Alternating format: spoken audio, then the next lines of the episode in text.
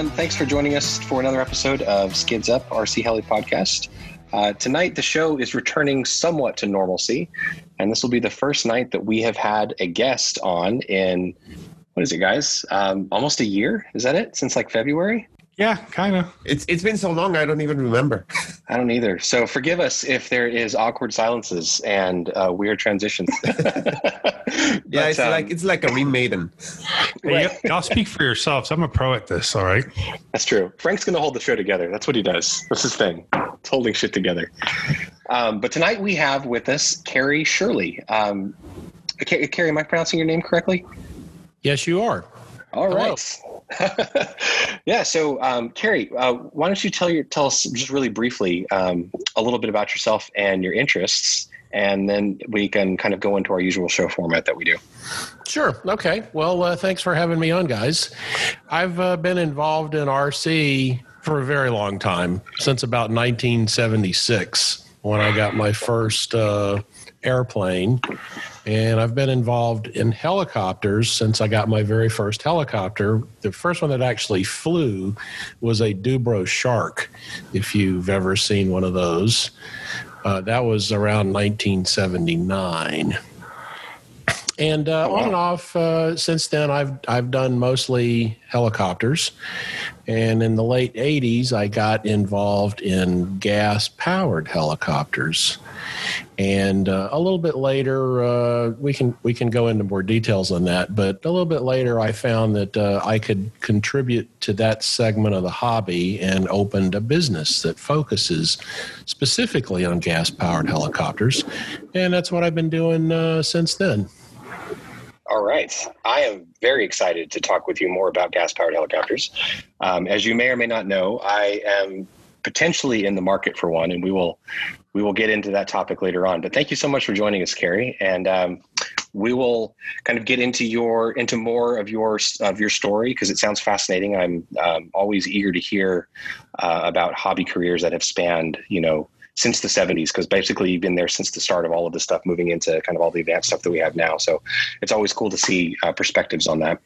Um, but i think to start things off is um, our usual round of updates. How's that sound, guys? All right, let's Sounds go. great.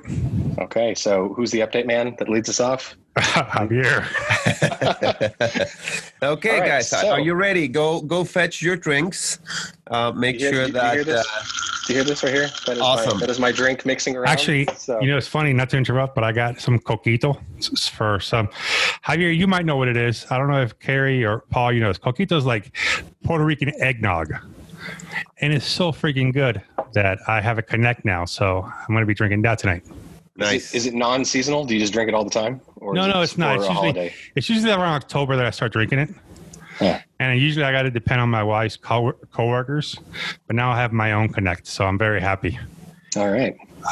Well, I've got a nice glass of sangria here that will oh. probably turn into three or four glasses of sangria. So yeah, depending nice. on how long, depending on how long uh, Toad, Toad talks here. So go for it, man. okay, all righty. Well, um, I, as you know, um, I was not able to fly. There was actually a day where it was actually very, very nice. It was in the 60s, which to me is still nice. It's still flyable weather. Um, I know that for you guys, it's probably uh, too cold, but for me, it was still flyable weather, but you know the circumstances did not allow me to actually go out and fly. I did have to do other uh, other stuff, so I was unable to. So basically, I have not been flying at all. Are, you, are you saying it's too cold the other days, and sixty was the nice day? Yes. Oh man, how cold is it up there right now? Uh, right now, forties, I think. That's not too bad for reference, it was uh, 97 degrees on s- Sunday. yeah. No, I'm. Uh, yeah. You know, right now, 43 feels like 37. Oh man. Oh yeah, it's cold. So. uh so yeah i was i was not able to fly um you know i was kind of anticipating that um, I actually removed the blades from the heli- from all the helicopters because, and I'll talk about that a little bit later on the bench updates. I've been doing something with that, but what I have been doing um, is, as I had shared with you before, I'm doing my sim practice. So I'm trying to start to get on the train of starting to trying to perfect my craft um, for for next season, which is the only good thing that I can get out of not being able to fly during a lot of months. Uh, because last year it was very beneficial to me. I actually feel like I jumped a lot thanks to the sim. So I hope, I sincerely hope that that'll be the same this year. So um, what I'm trying to do is start to do uh, a little bit more of, um, let's call it controlled 3D. Um, what I've been, what I was doing this past season was just uh, uh, feeling that I was finally in control of the helicopter and finally tuning and seeing the difference in the helicopter. So that was kind of like my process this past season um, just you know, you know, just feeling like uh, like I can actually control the helicopter and actually have fun and actually bang on it a little bit. Um, so this next next next uh, season, what I want to do is move towards a little bit more control. So what I'm doing is that I'm trying to do a little bit more of um, uh, well, uh, kind of like half pair flips and pair flips, but um, but mostly for transitioning purposes. So what I'm doing is that you know I'm flying around and then I whip the tail, and as I whip the tail, I try to really see where I'm going, do the flip, and uh, get back to uh, to flying again in that orientation, following the momentum. So trying to do kind of like smooth 3D with transitions. Uh, it's getting hard. You know, I'm crashing a lot, of course, because I find myself on weird orientations that I have some issues with. But that's uh, you know I have plenty of months to uh, to to practice this. So that's basically what I've been doing. I take the no fly card, and I will be taking that no fly card for a while. But I will be focusing on the on the sim practice for now. So well, actually, some, that was uh, not too bad. That wasn't actually. That was like four minutes. It's going to yeah. go down in history as Javier's shortest update. That well, that that's that's the, that's the winter. You know, that's that's the the the, the dark reality of winters in Wisconsin. Well, so you know, I have some thoughts on your sim practice stuff because that's that's a lot of the stuff that I'm doing as well right now is the transition, the practicing the transitions. Uh, I have a playlist on YouTube that I've compiled of some of my favorite. They're usually low head speed flights because that's where you really see the pronounced transitions that you can follow along, and it's not just a blur of things moving all at once. And what I've started to do is to pick out specific transitions and copy them, like like letter for letter, or I mean not letter, but uh, move for move as part of that whole building block idea like where you you know you, you learn individual pieces and then you learn connections to pieces and then you learn connections of connections. And then you can kind of do whatever you want. But um, whenever you're working on transitions it's always helpful to have like a starter point for which transitions to work on. And those videos that i've got saved are providing me with a lot of those. Like oh that looks cool. You know the way he transitioned that into that i'm going to practice just that one thing. And then whenever I happen to find myself in that starting orientation, I can just pull that trick out of the bag, so to speak. Right, right. I, I actually tried to do that. Um, I tried to because I, I saw some some flights where I saw, oh, that's what that's exactly what I want to do, and then I tried to do it and I could not reproduce it.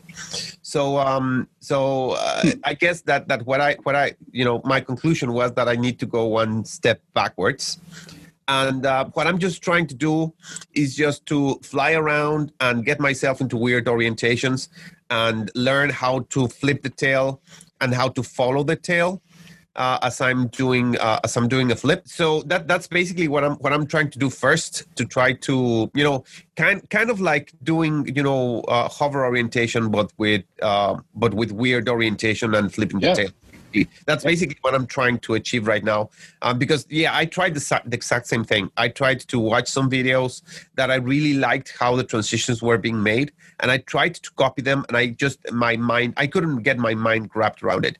So I said, no, I I need to go back and um, and try to get myself into all the orientations that I that I'm struggling with and um, and that way I hope that I can do that. So I'm doing you know all trying to do all funnels in all directions, you know up, down, disc in, disc out, and I'm trying to do those um, those flips with the tail, just moving left to right and right to left, and then as as I as I try to go back, you know, just flip or sometimes just do kind of like. Uh, a half flip without without shooting the tail, uh, which also looks really cool. You know, where you are, are flying inverted on um, on kind of like a circuit tra- on like a figure eight trajectory, and then you just rotate the heli to to if you were inverted, turn it up, turn it uh, upright, but follow the momentum. So Yeah. those kinds of things. That's what I'm trying to to do, to to try to get my myself, you know, my fingers to to understand how all these things work, and to make sure that I can make every orientation work. And I'm hoping that uh, that will help me as a block to now i'm going to go and watch these videos and try to understand if i can reproduce it so uh, Yeah. It seems like you're one actually one step ahead of me So I have a comment on this, right? And I've been, and it's fun because I was having the same conversations you guys are having now. I was having it about two years ago, and this whole thing of studying orientations and doing all these orientation practice. And you know, it it took honestly, it took Augie honestly saying, "Look, dude, you're you're wasting your time. You don't learn to walk by studying all your movements of your legs and your arms, pushing the the, the weight forward and moving in that direction. You don't. That's not how you learn how to walk. You get learn how to walk by by walking and by understanding that you want to get from this point to this point. And you know, he has a video that's really really good on teaching you how to how to like he calls it uh, instinctive flying, which is not depending on understanding and orientation. It's more of understanding of what you're trying to get the helicopter to do, and it doesn't matter in what orientation you do it. There's a orientation dogma in this hobby that cannot be beaten to save your body's life. And I, I hear it from you guys now, so I want to make sure that I, I wanted to comment on it. But I just there's there's more than one way to skin a cat, guys, and don't don't let this thing kind of like don't let it overpower your thinking of how to fly, how to get how to get to a maneuver that you're trying to do. I can agree with that on a certain level, but at the same time, there are certain things that you have to be able to do instinctively. And if you don't have that ability, like if you flip flip your helicopter in one way and then you you want to go into some direction, you pull the stick and it goes into the ground. That that means you don't know what to do in that situation. And the more you fly, obviously you learn that. And just like you said, you you know you learn to walk by experiencing your environment. But at the same time, every time you walk, you know what direction up is doesn't change, and it doesn't change constantly. So there is there's got to be a bit of uh, both here. That once you know every once you have all of the basic orientations and you can fly without crashing, if you are just flying normally, then I would say yeah, you can move into that realm. But until you're there, orientations are going to be the only way to get you to that point. These are only mental. You you this orientation, trying to understand how how you know. And you know, and there's plenty of videos out there of, for example, the Nick, Mac, Nick Maxwell uh, paraflip video. Yes, he does paraflips a hundred times better, but trying to sit there and understand how a helicopter reacts in one direction how it flips on the other, and how Well, it no, no, flips it's on the not other. a, it's not a, it's not a mental understanding of it because yeah, you're right. My, my brain cannot keep up with what direction it's facing, what direction is up, what direction will it go when I turn left. It's not going to really be left. It's all about feeling, but it doesn't. You don't just automatically start with feeling. It just you, you have to build up to that level. I'm going to agree to disagree with you on this That's one. Fine. I want to. I'm going to get you in the same group that I have the video, the Augie's videos in, so you can see it. Well, no, no, no, dude. I hear point number eleven of my spreadsheet here for Skids Up show notes is ask Frank more about his Augie methods. So it's not that I'm not interested or don't believe you. I just think that at some point, you know, you have to blend the two of intuition versus you- you- orientations. you- but what, like I like I keep telling you, one is literally keep, uh, keeping you from getting good at doing the other one. It's like you. It's Okay. like if you had a a baseball coach teach you how to throw a ball one way, and it wasn't the way that that it should be thrown from the get go. It's not the way that your body reacts well to it. Like the mechanics are not correct, and you're just forcing this. You're forcing this. You become so overwhelmed or so like like I got to get this right. And instead of just saying, "Well, what are you trying to do?" Just do that, and don't worry about that the the orientation. Just try to do it this way. And once you get it done this way, try it this way, and you'll see that they blend themselves so much quicker. And you know, like you guys have seen with my piro flips. Like I've used, I I was always able to do them, but not to where I'm at now. And I'm my flying has increased significantly, has improved significantly since listening, since doing this. Yeah, yeah, okay. Uh, I mean, it, it's fair. I think that uh, also we have to factor in that um, everyone really learns at a different pace and, and, and a different way. You know, I've seen people that, uh, for example, that from tailing to funnels in six months method, you know, I started it and uh, it was going well, and then I realized that I needed to do some tweaks because I was not getting there. So I needed to do, you know, instead of the pure hover, I, I needed to do first the static orientations because I couldn't I couldn't do the, the, the just the pure hovers like like you know like it was recommended. So um, I think that there's also a different different ways to learn. Um, I, I, think that it's get, a good thing that you know um, we take a look at it and see and try it on and try to understand. But for example, for me, um, when I'm doing all these uh, all this orientation training, I basically just try to keep the the helicopter moving um, and trying to flip it on a, on a different direction and uh, try to just whip the tail and just follow the motion of the helicopter and making sure that I keep the momentum. The moment that I I don't have a plan in my mind of what I want to do next, I crash. So I'm very procedural you know in, in how how i think. I'm, i need to to go from a to b to c to d. So maybe um, you know maybe i am hardwired to kind of this kind of method. But uh, but i think that it's it's worth a, a view. You know uh, different things work for different people and i think that it i mean there are words that can happen that, that doesn't work for you but if you don't experiment it then you know you won't know right? So i think that it's a it's a good thing. I mean i'm i'm interested. So um, of course i'm uh, as you know i'm a staunch facebook um, anti person so um, you can if you if there's another another method to get the videos then that would be better. But um but uh yeah I, i'd be interested in taking a look at them um, okay, Javier, was that was that for you for the uh, for the no fly uh, updates? Fortunately and unfortunately, yes. Okay, all right. No way. Um, well, I did open uh, up a, a, new a new discussion. I mean, it, I, I, mean, I didn't give my updates, but I did uh, foster a good conversation. I mean, no, I think so. I think so. That was beautiful, because, actually because yeah the whole like prescriptive approach and again let's go back to the musical instrument uh, analogy of that. You know if you learn how to play at someone else's song like if you learn the tabs or the sheet music for someone else's song and you get really really good at it that's great. That doesn't mean that you can go and improv with a jazz group you know? Like that's not the same thing. Uh, but doing the first one will potentially help you get better at the second one but it's not a guarantee. It's all about the way you go into it right?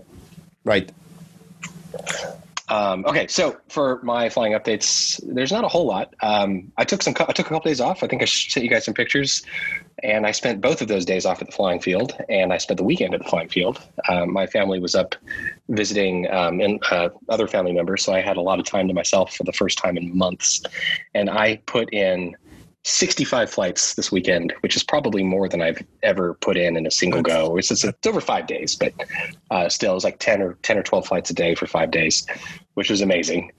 And um, so I felt like I just lived at the field this, this past this over the past weekend, which is just awesome.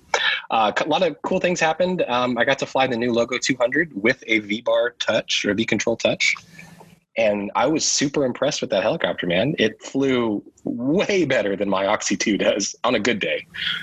And this was in like a 15 mile an hour wind. It was insane. Um, yeah, I, uh, I, I don't want one, but man, that's an awesome helicopter. I could see why people say it flies like a 700. It feels way better than anything close to its size. Yeah, and and uh, now now I I'll, I'll um, you made me remember something, uh, Paul, about about that. Um, supposedly, the thing that makes that logo fly like that is uh, the new anti gravity feature on the Neo. Mm-hmm. Um, and uh, I just read recently that um, because there was some conversation about that on HeliFreak, and I and I think I, I I read that Tomas, you know, the developer spirit said, "Oh, that's that's kind of easy," and he described, you know, how how that logic would work. And I think that there's a new update right now for Spirit to be able to support anti gravity. There is. I saw that. I haven't. Um, I haven't updated it because in the update notes it says warning: don't use a Mac. I was like, oh, okay. uh, so I guess I won't do that but I did see that, and I'm curious how much of that flight characteristics is due to the anti gravity, or you know, also you know, uh, in the Logo 200 announcement videos, they mentioned that there was a lot of tuning done to the V bar uh, to make it uh, to make that logo fl- fly the way it does. So I'm I'm mm-hmm. I'm sure it's a combination of both, right? The anti gravity feature, yes, but I still believe the the Frank, you might know more on this. The uh, the Logo 200 has some specific tuning done on the V bar uh, Mini. Uh, yeah, somewhat, but it's no par- it's no different any parameter that you would have on any of the any regular Neo.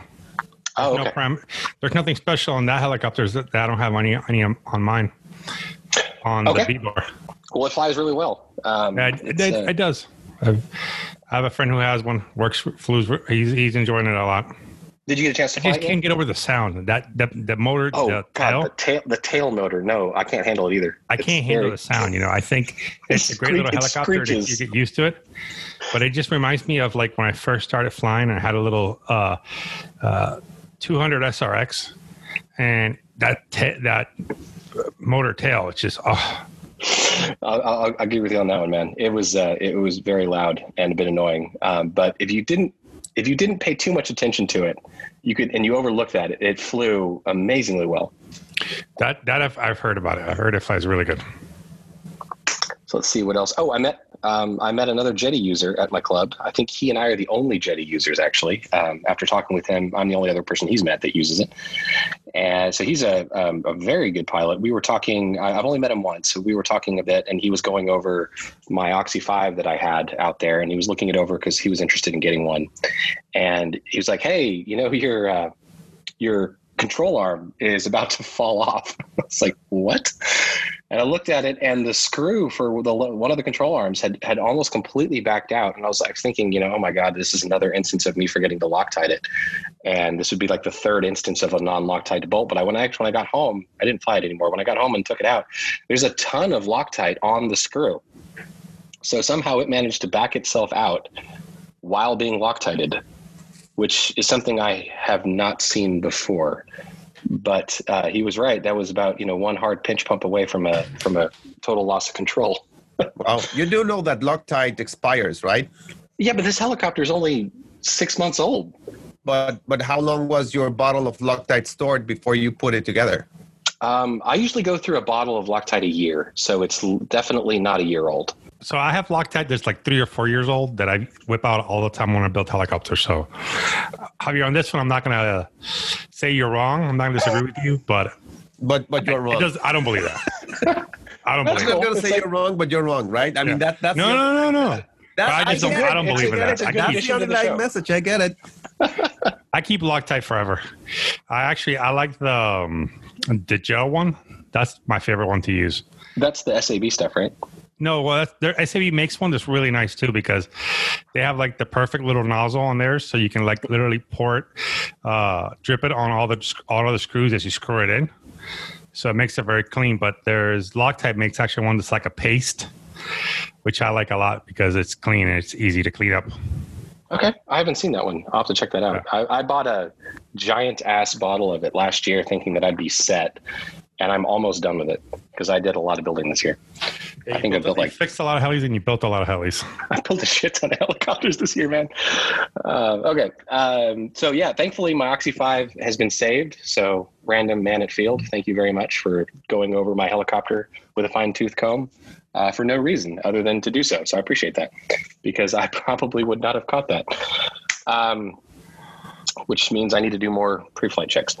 And so at the field, I've been practicing pretty much one thing um, over and over again, and it's my funnel figure eights. And I've gotten better at them, but I've found that I'm having difficulty um, after one or two complete loops. So, like after you go around and back again, and you're working on your second eight and your third eight. So, basically, anything after the first eight, um, uh, I run out of steam.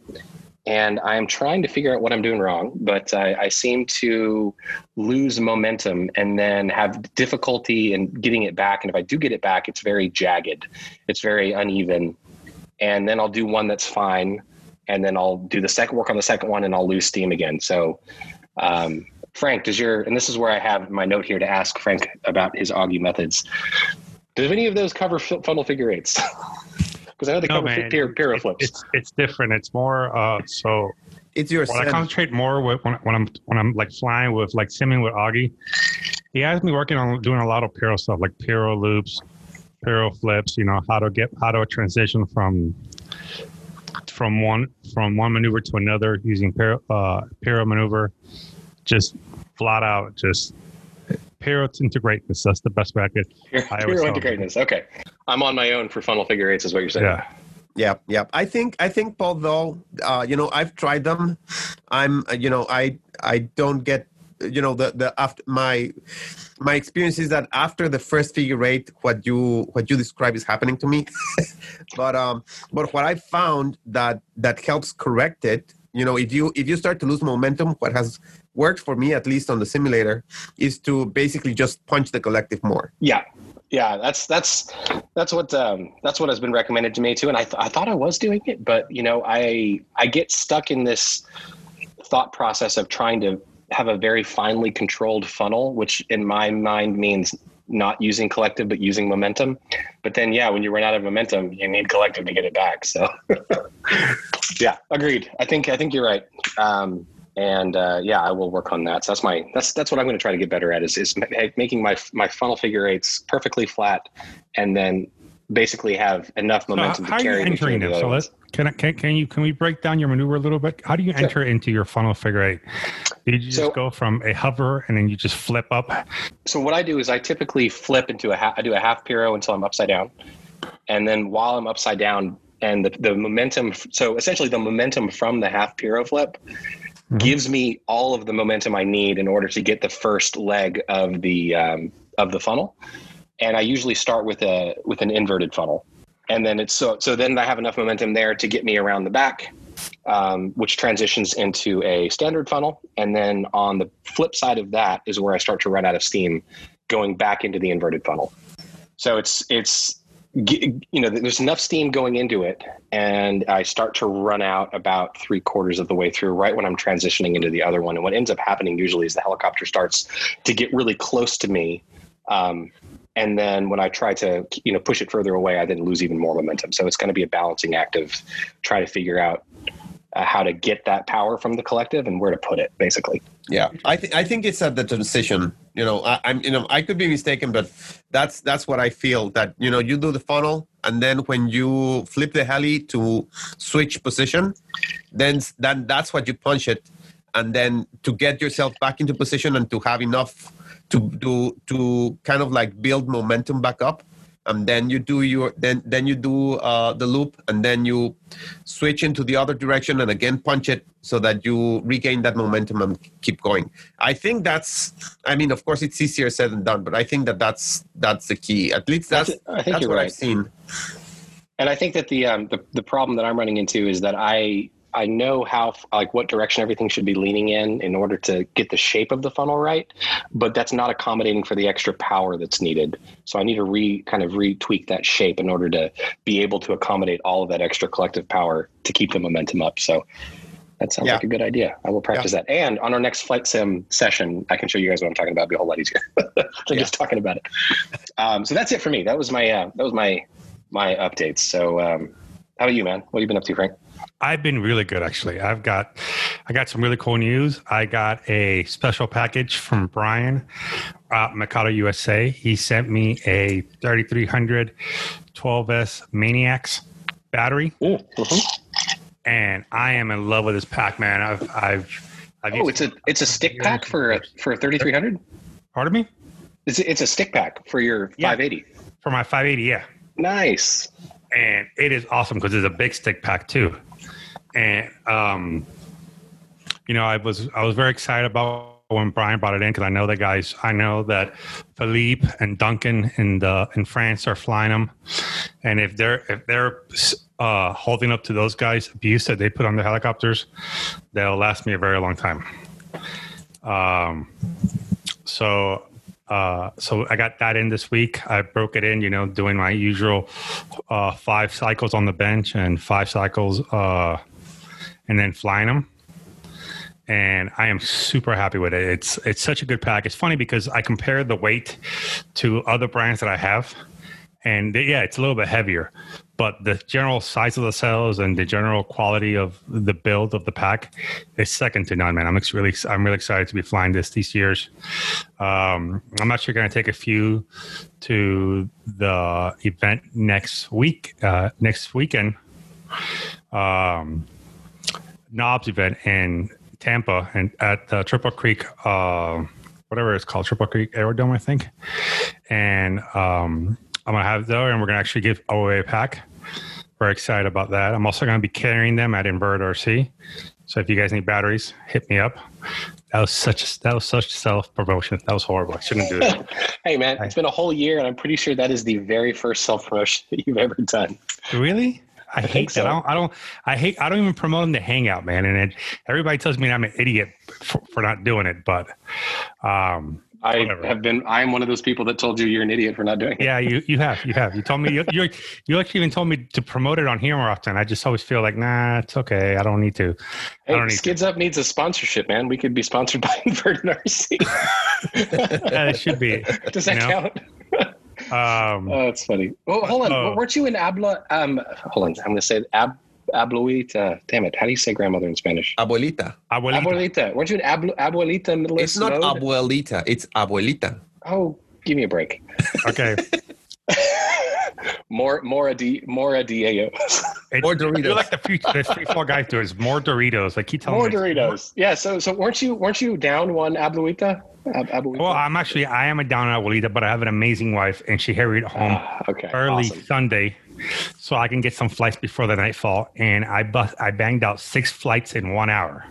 Awesome. Yeah. Like, I, was, I was, I was wondering how back you did to that. back. Didn't realize you were under the gun. I was under the gun and I had a guy, I had another guy there trying to tune a nitro.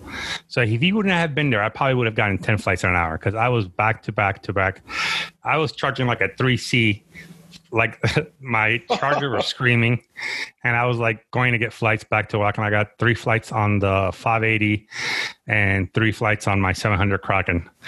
Um, it was a it was a really cool little afternoon. Got some really good flights at right before uh, sunset so I'm still I haven't lost a weekend of flying. I'm not saying that I will or that I won't, but I will. I'm planning Saturday morning is my daughter's birthday. Saturday, so I'm gonna sneak off really early in the morning and get some flights in hmm. before all the festivities happen. So the goal is to have flights every weekend, even though my my wonderful mother-in-law i hope i'm going to share i'm going to play this for her so she hears it you know so I, I keep i keep the good brownie points you know all my all my sisters, uh, all my wife's sisters are married now, so I got to keep up the best son-in-law uh, routine, so I can keep getting so they can keep taking care of my daughter, so I can have Sunday fun day.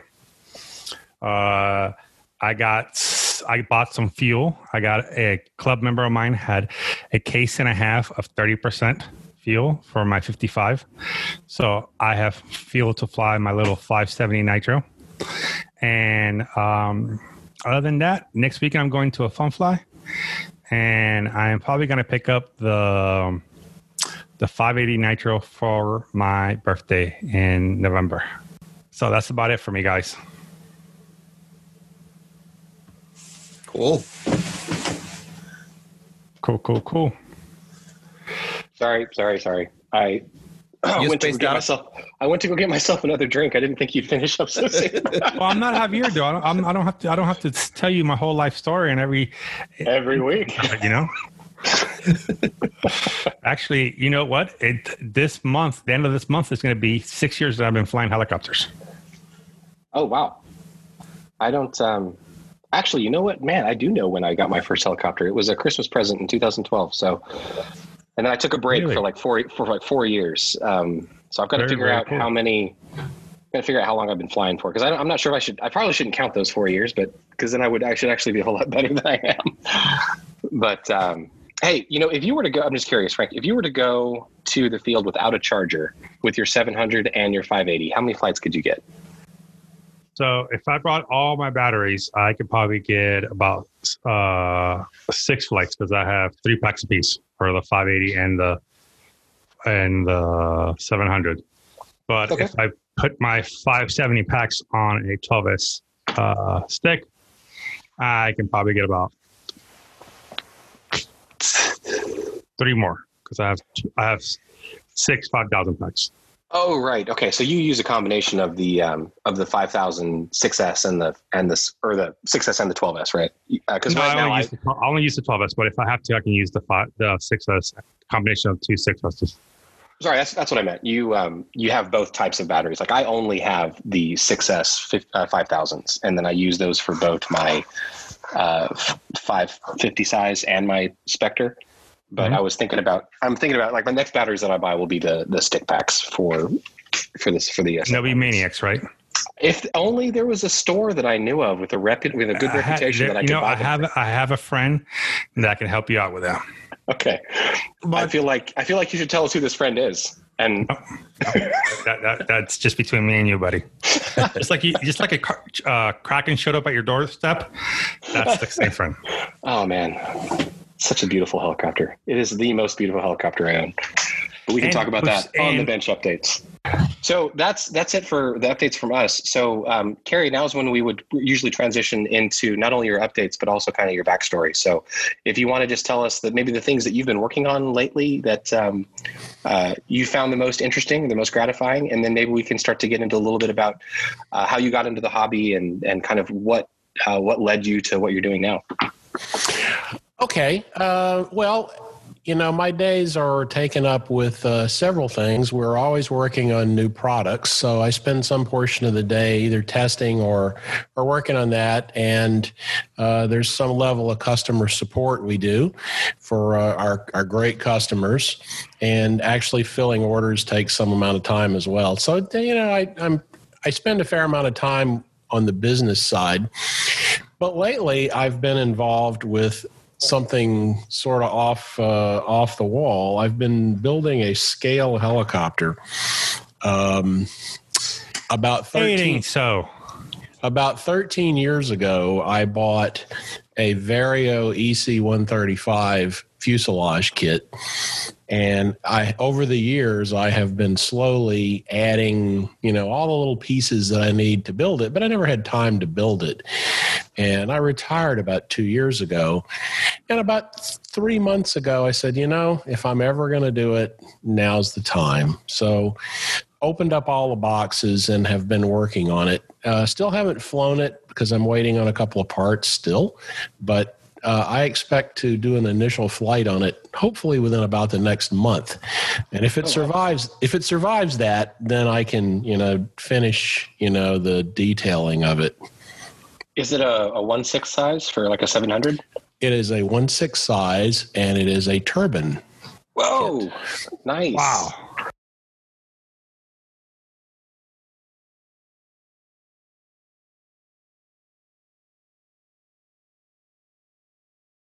That's one of my favorite helicopters of all time. Um, as far as like the real scale helicopter, they're I think they're just beautiful. What um, what paint scheme were you going to go with it? So there was a medical helicopter that was located in Jupiter a few years ago, and I flew down there and took massive photographs of it. So that's that's going to be the prototype for it. Uh, its call letters are N461MT. Uh, it's a MedTrans Florida helicopter. It's since been repurposed. I think it's in Tennessee or Kentucky now, but uh, I have all the documentation I need to make it look like it's supposed to. What's been very challenging is despite the fact that Vario is the probably the leader in scale helicopter kits, it doesn't look anything like the damn real helicopter. There's all kinds of things on it that have to be modified. And I don't mean, you know, sand a little bit here or there. I'm talking about making parts from scratch to replace parts that are in the kit because they are wrong. And uh, it's it's just an enormous amount of work. Um, I you know there are people who spend years building these things. I'm not going to spend years building it. Uh, it will be good enough. I'm not going to go insane where you know the people inside move around and all that that stuff. I'm not going to do that, but uh, it will look reasonably well. Uh, it's just a tremendous amount of work, and you know, if I were doing it today, I would probably just buy a, a Roban because those things come out of the box pretty accurate. They're painted, they're complete. You basically put it together and go fly it. Now, it is electric. Uh, if I were going to do a turbine, I'd have to do some kind of conversion on that. But um, that's mo- between the business and that, that has consumed pretty much all of my time for the last three months. That's uh, that's fascinating. I, I I love the concept of or the idea of having a turbine helicopter. Um, just the idea of having a miniature jet engine in your garage is just like the coolest thing I can think of. But um, yeah, I, I, I don't know. Maybe maybe one day. It, it seems like the I'm not all that interested in scale flight, like the actual flying of scale, but it seems like everything that goes up into getting that in the air would be just massively rewarding. You know, building it, getting the turbine to work, all that kind of detailing out the, the scale helicopter. Uh, and then for me, it just seems like flying it might be kind of boring. But, but uh, I'm very, I, would like to see, I'm very curious how it's going to work out. I'd love to see some, some photos or videos once you get it in the air. Absolutely. It's actually my it's actually my second turbine. I did a I did a conversion for the miniature aircraft Whiplash before they did uh, for a Wren. I still have it, as a matter of fact. Um, so that was my first turbine. Uh, you know, they're if they don't work, they're complicated. If they do work, they're pretty simple. I mean, you take it out of the box, you follow the instructions, you plug it in, you push the button, and it runs. Don't believe you. I'm, I'm, serious. It's it's really that simple. Now, if it doesn't work, things get complicated. interesting, interesting. Hey, Carey, can you? i have been I've been thinking about getting my turbine waiver. Can you tell me the what what was it like getting it, or if you have it? Let me ask you that. Do you have your turbine waiver? Yes, I do. I have a rotary waiver. I don't have a, a fixed wing waiver. No, yeah, that's the one I want to get. I want to get the rotary one. Let's talk about what that is first before we talk so, about how hard it is to get. So, for AMA to cover your flying a turbine helicopter, you have to sign up for a turbine waiver from them, which is just another designation that goes along with your AMA uh, membership.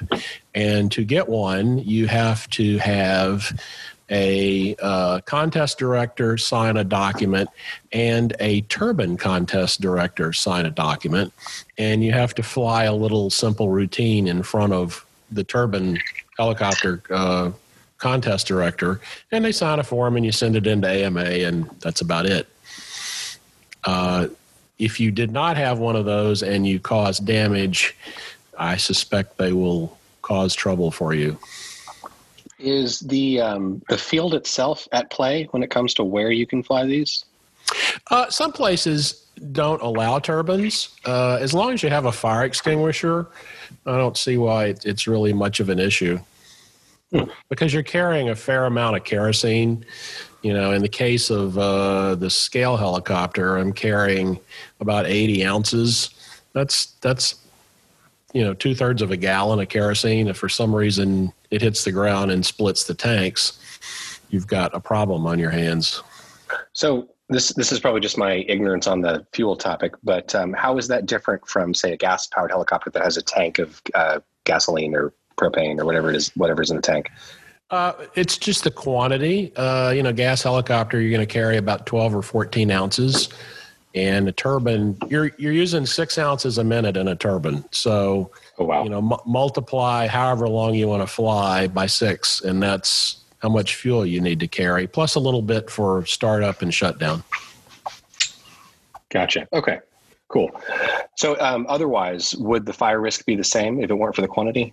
Or is kerosene just more flammable or more prone to well, to be fair, I have never seen a gas helicopter cause a fire. That's not to say that, you know, one won't happen tomorrow, but I've never seen it happen simply because um, there's not fire involved. You know, it's an internal combustion engine where with a turbine, there is a uh, there's a there's an actual fire going on inside the the combustor. So, if for any reason the fuel gets somewhere near either the exhaust or the engine, you're going to have a fire.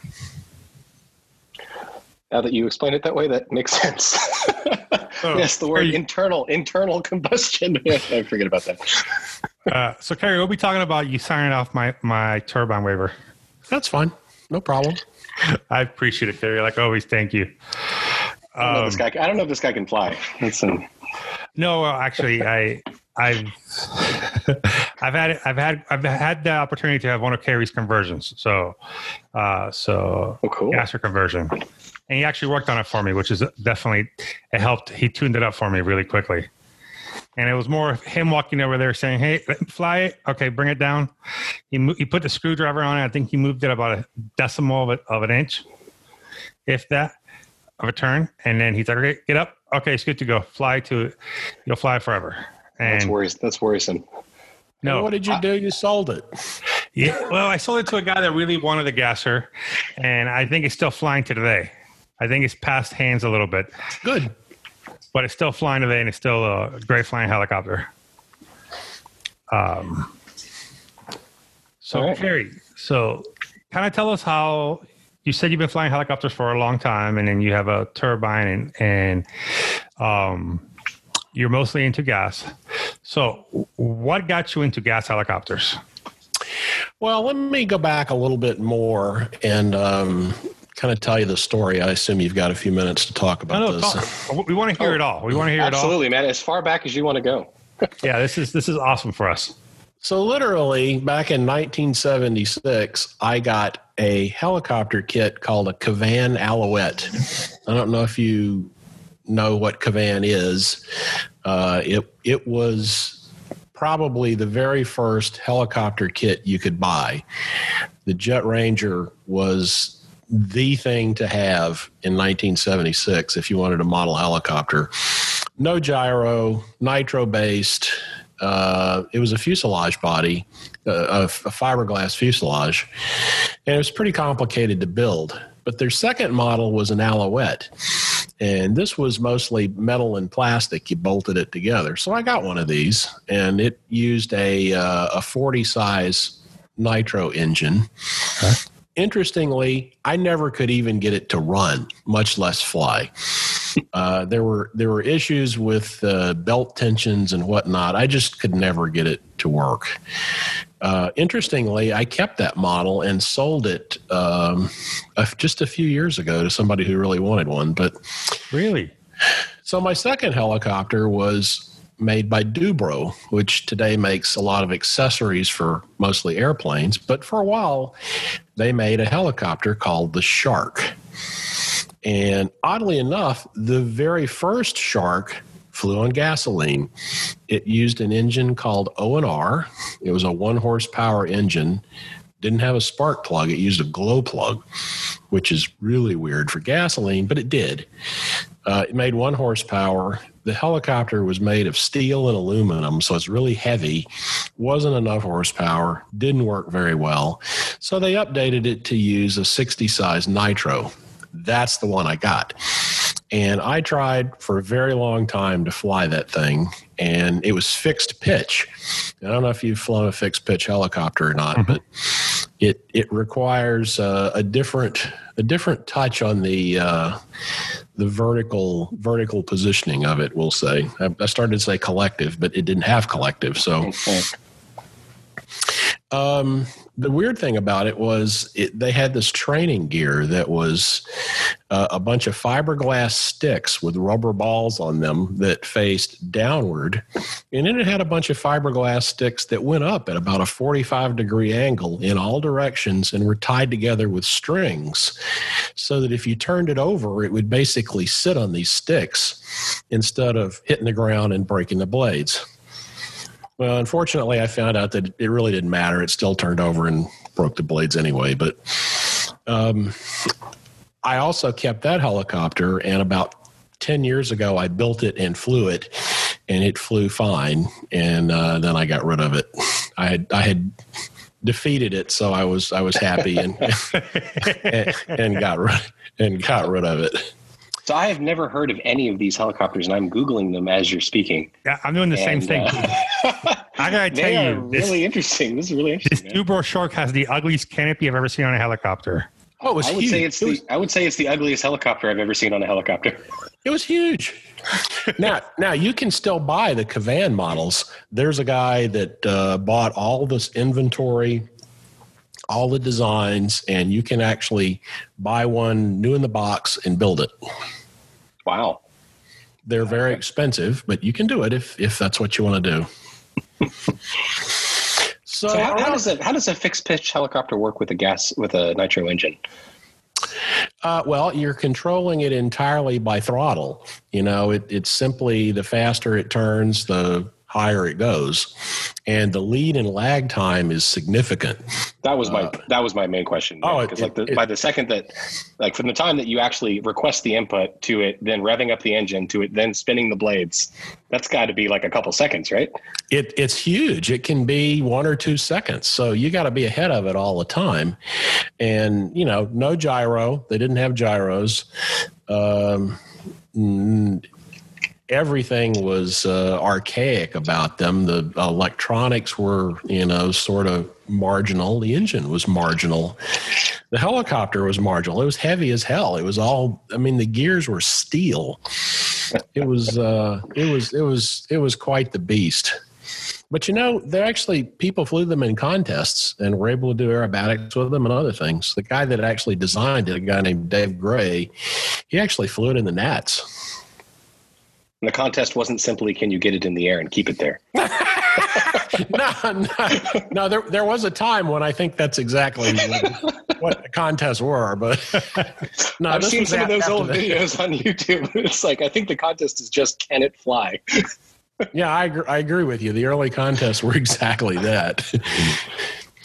but um, so you know, after that, I got a variety of helicopters. I had the obligatory shuttles and concept 30s, and um, eventually, miniature aircraft designed the uh, the X-Cell. I, I forgot. I had a couple of Schluters in there as well. They were really good helicopters, by the way, especially for their time. But eventually, Miniature Aircraft designed the X-Cell, and I got uh, several of those. For a while, I campaigned on the uh, uh, AMA contest circuit. That was that was interesting. I flew it in what used to be called Class Three. Uh, it was a variety of maneuvers. Flying in front of judges is is an interesting exercise. It it gives you a great deal of confidence. At the same time, it can be terrifying because you know these. I've, done quite a bit of judging, and you're you're watching every twitch of the helicopter and grading on that. So if you're trying to win this thing, you know you're under a lot of pressure to to pay attention to every single move the helicopter makes. But around 1995, I got a hold of what was called the X-Cell gas graphite. And that was my very first gas powered helicopter. And it had its challenges. Um, the engine was not really designed, it was designed for airplanes, so it really wasn't designed to work in a helicopter. And as a result of that, it would overheat. And it turned out a guy in Canada um, came up with a solution for that. He made like his own cylinder. And I got one of those and put it on the model, and it really worked very well after that. And I actually flew that model in contests for uh, a season and had pretty good luck with it.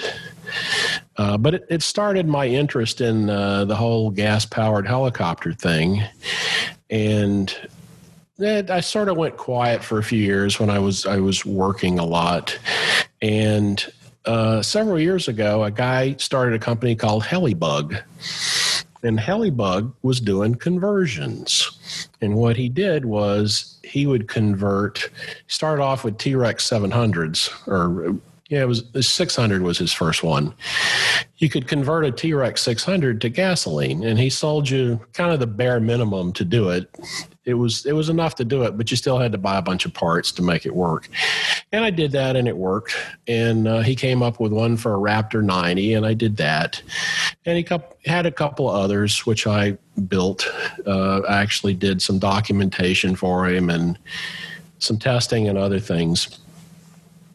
And then um, in 2015, there was a guy in Australia named Joey Chan, and Joey was working on a conversion for the Goblin 700, which at that time was the most popular helicopter probably in the world. So he and I got to talking and we became friends and he he got his design done and I decided that I would market them. And as a result of that, we had a fair amount of success. I we made a lot of them and we sold a lot of them and the business just kind of turned into a business from there and he's designed more and more of these things. And we've kind of set it up where he does all the design work and I do all the manufacturing and retail side of it. So we he he provides all the designs for me and then I uh, push the, the designs out to the various manufacturers to have the parts made, make it into a kit, and then retail it. And we've done uh, we've done several hundred conversions of all types. You know, we've got uh, Goblin conversions for gasoline. We've got 570 conversions for nitro. We've uh, got some synergy ones for the 766. I've got one for the 556, which is uh, going to be, I'm finally going to get that out.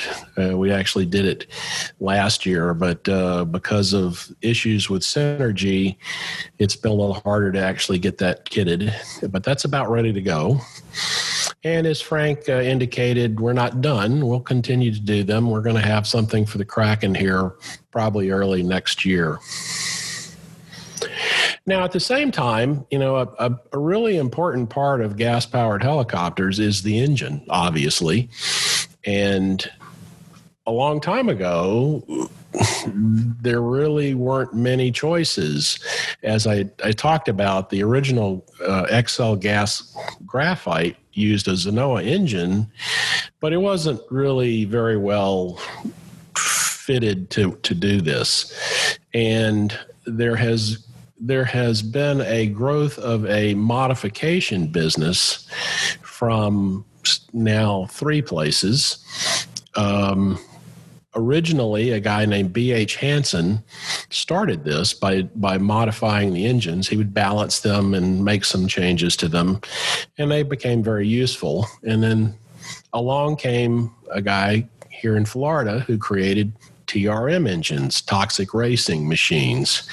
He was doing the same thing, uh, doing modifications and building uh, you know various versions of these engines. Were were these racing machines uh, geared towards uh, cars and trucks originally, or were they for uh, helicopters and airplanes? So. Um, Hansen started off with boats, and so did TRM. They both started off with boats, and as the gas helicopter market grew some, they expanded into that. Now, with uh, with TRM, I was fortunate enough to get global distribution on those, so I I work closely with them on having these engines modified and and market them. Unfortunately, he his uh, shop burned down last year, so he's been. Um, not able to do engine modifications now for a while. I think he's almost ready to go. Hopefully, by the end of the year, he will be I, able to.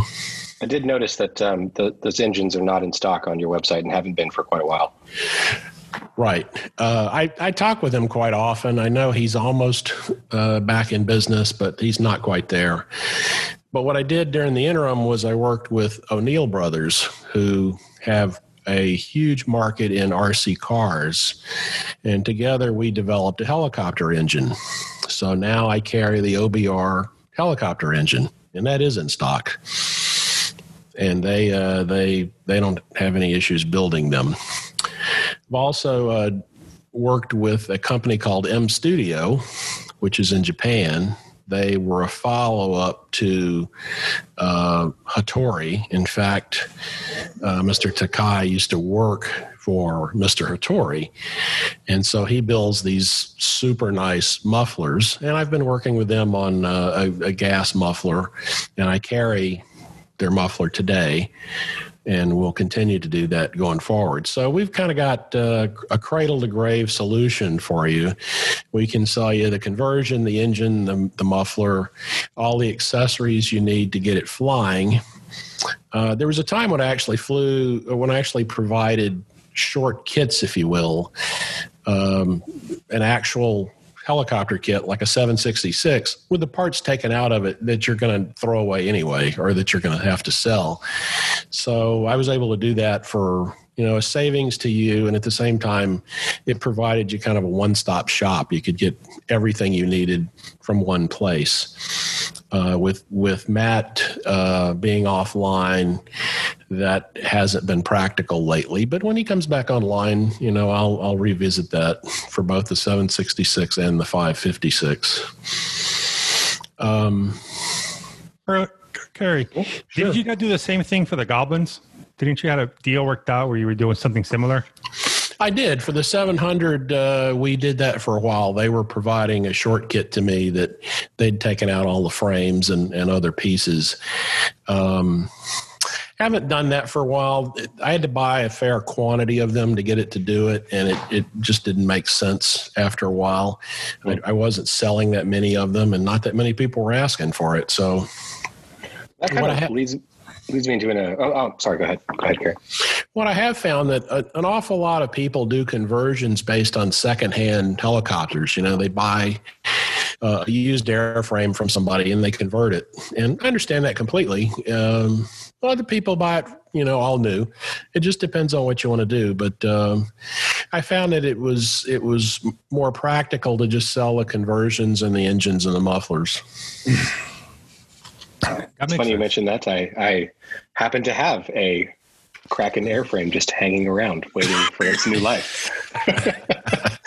um, but actually, you know, so you had mentioned about the, uh, or just a second ago, the the demand for these things, and I've always kind of viewed gas helicopters as as a niche that's already within a niche, right? You know, I mean, RC helicopters themselves are a very small market, um, and then gas helicopters, it seems, are, are even smaller market.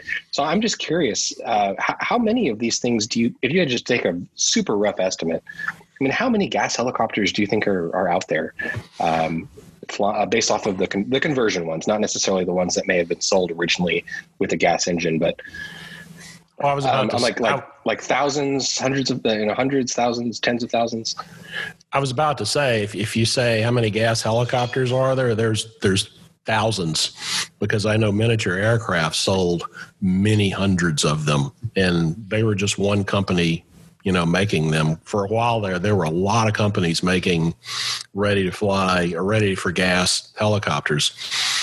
Uh, we've sold a couple hundred of- across all of my products. Um, I know there are. There's another gentleman in Greece that runs a company called Blackout Mods. He's doing conversions as well. I, I don't know how many he has sold, but he focuses on completely different models than I do. Okay. Because yeah, I've um, I've been so intrigued by this uh, by the gas concept. I don't know. I haven't felt the the same level of interest in in nitro helicopters. And whenever I bring this up to you know Javier or not not Javier because he hates nitro helicopters. whenever I bring this up to uh, to, to Frank or to other people, um, you know, they're you know Frank is is one of the only people that I know that's actually had both, and he says speaks highly of both of them. But when I'm at the field and I'll just casually strike up a conversation with someone about um, about you know oh I don't have a nitro I'm looking at getting one or potentially getting a gas the very first thing they say is why would you want a gas helicopter? And I'm like well why wouldn't I why wouldn't I want one? And so that's why I, I'm very curious to talk to you about uh, like dispelling the, these myths that I seem to to keep finding at the field based off of um, I don't know if they're prejudices but you know like old prejudices or if they're relevant or if they're just personal preference. But a lot of people have very strong opinions about gas helicopters, uh, be it about uh, power delivery, maintenance, tuning, etc. And um, I think that maybe we can move in the next segment of the conversation would be like, why do you like gas power, powered helicopters so much? And what is it about the power delivery, the maintenance, the tuning that you that you have gravitated towards versus say nitro, which seems to be more popular? So let me address maintenance first, because that's a strong point. There is none. If you don't, if you don't, if you, if you don't hit the ground or you don't run it too lean and burn it up, it will run for hundreds of flights with no issues at all. Uh, the engines are based on uh, industrial engines, so they have adequate clearances and such to run forever. They're entirely every every surface that moves has a ball bearing, or every surface that turns has a ball bearing on it. Um, they last forever. I mean, uh, again, if you hit the ground, you'll damage it probably. And if you run it too lean or run it too hot, you'll damage it. But other than that, there is no maintenance. Uh, there's very little tuning. Once you get once you get the engine broken in, and once you get it settled, there are very few tuning changes required. Now, if you're moving around the country, different altitudes, different temperature, you know, drastic temperature variances, you may have to touch the needles, but otherwise, really not. Uh, very economical.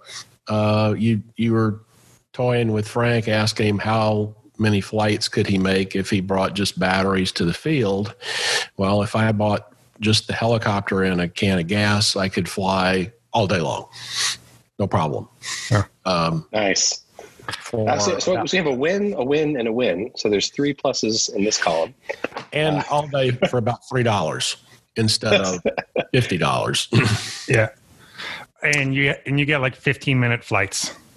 Yeah, each each flight is between twelve and fifteen minutes. It can be longer. It depends on how hard you turn the engine and you know exactly which engine you have. But the flights are usually long enough that people get bored and and don't want to you know. You, know, you can always be time. like Raja and just sit down and pick up the flat line Pull for out, five pull out, the hours lawn, at a time. pull out the lawn chair, and Yes, you can always do. You can always pull the Raja, where you sit down and occupy the f- the flight line, doing the same auto over and over and over again. that actually does does make a lot. be- Sorry, go ahead. That actually does make a lot of people mad. Uh, if you go out there and fly a 15 minute flight, hog up the airfield, a lot of people don't appreciate that. Um, it's it's usually more reasonable to fly five or six minutes and then you know let somebody else fly. Go ahead. Oh well, I was saying that you know if maintenance and tuning and cost are all pluses, is the stickler the power delivery? Then is it the power to weight ratio that is um, lower, or Well, generally, the the engines today have about the same power as an equivalent glow engine, but the model is is slightly heavier. Now, I say slightly because it depends on which model we're talking about. If you're looking at, um, you know, I mentioned Blackout Mods. He's got a highly customized T Rex model that's going to weigh, I think, around 11 pounds with the engine in it, and that's roughly equivalent to what a 700 nitro weighs. And it's Yeah. going to have have about the same power. Now i think he wants about $1200 for that conversion so it's not cheap. It's all graphite and titanium parts and a lot of other specialized stuff. But if you want a really light helicopter you have an option for that. All of our conversions um, are very durable. They're over engineered uh, we use very high quality parts. In most cases, you won't break the conversion parts when you hit the ground. You'll most likely break, you know, the the the standard model parts. Mhm. Uh, You may break the frame. Uh, it depends. Depends on how you hit the ground. But in most cases, most of our conversion stuff will survive. And um, you know, you'll just need to buy blades and shafts and things like that. So, Carey, when I had my gasser, I always and I had a because I got into fuel helicopters the same year. I had a, I got my first 700 nitro and I got my first 700 gasser within weeks of each other. So, but I always felt that the gasser had had a, had a, had more torque than the nitro. Like the nitro flew got a higher head speed and it and it was lighter and it just moved faster. But I felt like the gasser just had genuinely just more torque and it just could.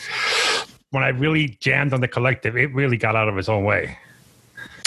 Yeah, it, it does have more torque because if you look at the rotating surfaces uh, or what's actually turning in the engine, you know, you've got a pretty large flywheel on the back of the engine, and the crankshaft is much larger than than the the nitro engine, and the displacement is roughly double. You know, if you're looking at a, a 90 size engine, that's uh, that's a 15 cc engine. The smallest gas helicopter is is 20 cc's and most of ours are now 30 cc's so it's a it's a pretty good bit of metal moving around in there. And um, again they're making about the same horsepower as as the the same size nitro or the typical nitro engine if you will if you're willing to if you're willing to deal with a tune pipe which i don't recommend you can get more Why? Why do you say that? If you don't mind me asking, because I've I've heard Doug's, and it scares the bejesus out of me. But I know that it's that it's putting out a lot of power. Wait, what, what do you mean by that? What do you mean by that, Frank? Is it just crazy loud, or No, it's it's like it's I would consider like a tune pipe for a motorcycle, or a or a. Gary, you know the scooters that, has the little gas motors. Is that would be considered the same thing? Yeah, it's the same. It's generally the same parts, same engine, same muffler, or same Okay. pipe. So you're talking about bolting on 25 to 30 percent more horsepower right off the bat. I mean, if you're using one of these modified engines which have uh, specialized port timing, you put a tune pipe on it, you're going to get 25 to 30 percent more horsepower. But wow? if you're if you if you're wrong, if you're wrong with the tuning, you won't get one flight out of it before you burn the engine up. So you you guys essentially you're going to run it rich, essentially, right? You you need to run it richer, except for where it where it's on the pipe, if you will. That's where you want the the the mixture to be correct. It can be richer, you just won't get as much power out of it. But typically, what happens is people let them get a little bit lean, and the engine just won't tolerate it because you're, you're pushing a lot of power out of it, more power than you know it's originally designed for, and it uh, it's just intolerant of tuning. And most people are are not experts at at internal combustion tuning and this is like a challenge above that. So um, once you get it down no problem. I mean doug flies his all the time doesn't have any issue with it. So does tom welch. They both Yeah. have tune pipes. But um, you know for the average person especially one who is just getting started in gas helicopters not recommended at all because when you damage the engine, you can't just go buy the parts for it. You got to send it back to the modifier because these are handmade engines. Really? Yeah. Wow. So you Well, I don't wanna- have I do have the small benefit of living, I'd say, 25 miles away from Doug. from what I've heard, Oh, good. so he, I know he lives in the Dallas area, so um, uh, and so do I. So I, that, that that'll help at some He lives. He lives in McKinney. Okay, I live in uh, East Dallas. That, that's probably about a 35 minute trip. Oh, okay. Well, if once you uh, once you get plugged into gas helicopters, go see Doug. Uh, yeah, so he he actually flies or used to fly at the club that I fly at. Um, so the people that I've been talking to about this, they know who Doug is. Um, I- apparently, he hasn't been around in a while, but um, yeah, I, I and I'm serious about this. You know, we've I've been talking about getting a, a, a nitro or a gasser for for a year now. It's ever since we've been doing the podcast. But the gasser has always had a I don't know what it is. Like I don't know why I find it more appealing than the nitro. Sorry, Frank. I find it more appealing. Um, so yeah, I, I'm actually very excited for your. Uh, I saw your, you know, Frank sent me the screenshot of your your Kraken conversion prototype for the. Is that a um, is that a SolidWorks model or a Rhino model? Like what? Um, uh, it's a SolidWorks model. Yes. okay, it was beautiful. Uh, it's it's very, it's very a nicely it- done.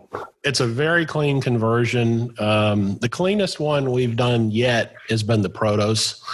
Uh, it's actually very straightforward uh, and very clean. The Kraken is going to be along those same lines. I, I yeah, I really really like the Protos as well. Um, I think the only reason I would go with the Kraken is because I I happen to have another Kraken airframe that I'm not using at the moment, and that would probably you know save 800 bucks or so. So Absolutely. So a couple of uh, just to step back a little bit for your for your listeners who are not as familiar with this. There's really two ways to get a gas helicopter. Either you buy a ready for gas kit from a manufacturer or you convert something that already exists. As we sit here, there's only one company still doing ready for gas helicopters in any quantity, and that's Miniature Aircraft out of Germany. They're building the Whiplash gas, and it's a, you know, it's build it out of the box, put the engine in it. It's a gas powered helicopter.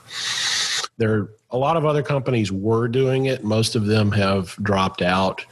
Um, I think. Um, trying to think of. Uh, think of his name at the moment, and I will. There's a guy doing industrial helicopters who can still do uh, customer kits, but he just doesn't. Um, Bergen. Bergen, that's it. Yeah. Yeah. Yeah. Yeah. Yeah. Um, He can still do them, but he just doesn't do very many. yeah. What about Century? They used to make a gas helicopter, right?